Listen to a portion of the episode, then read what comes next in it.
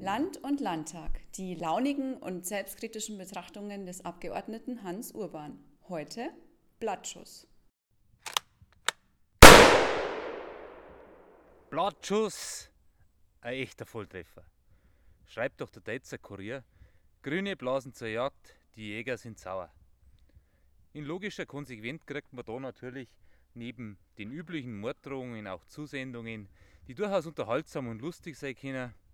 So schreibt mir doch ein Jungjäger aus dem Isarwinkel, wo soll das alles noch hinführen? Irgendwann sind auch noch die Rehe dafür verantwortlich, dass es nicht mehr regnet und die Palme nicht mehr wächst. Wirklich beeindruckend, wie hier die Jäger die Zusammenhänge unserer Natur erklären. Beeindruckend.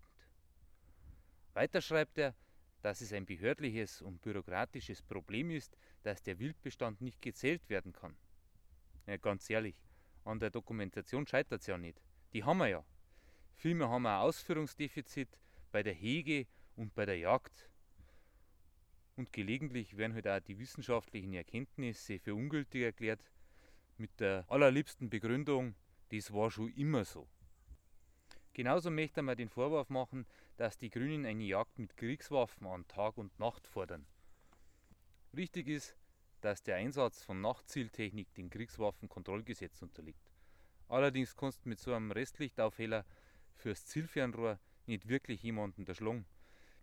Die eigentliche Kriegswaffe, der Repetierer, ist genehmigungsfrei und somit ist das Ganze selbsterklärend. Klar ist aber, die Zieltechnik auch die Nachtzieltechnik dient dem Tierschutz, genauso wie die Abschaffung der Fallenjagd und genauso wäre ein Verbot der Jagd auf Eichelheer gut für den Waldumbau. Aber das war halt immer schon so und darum bleibt so.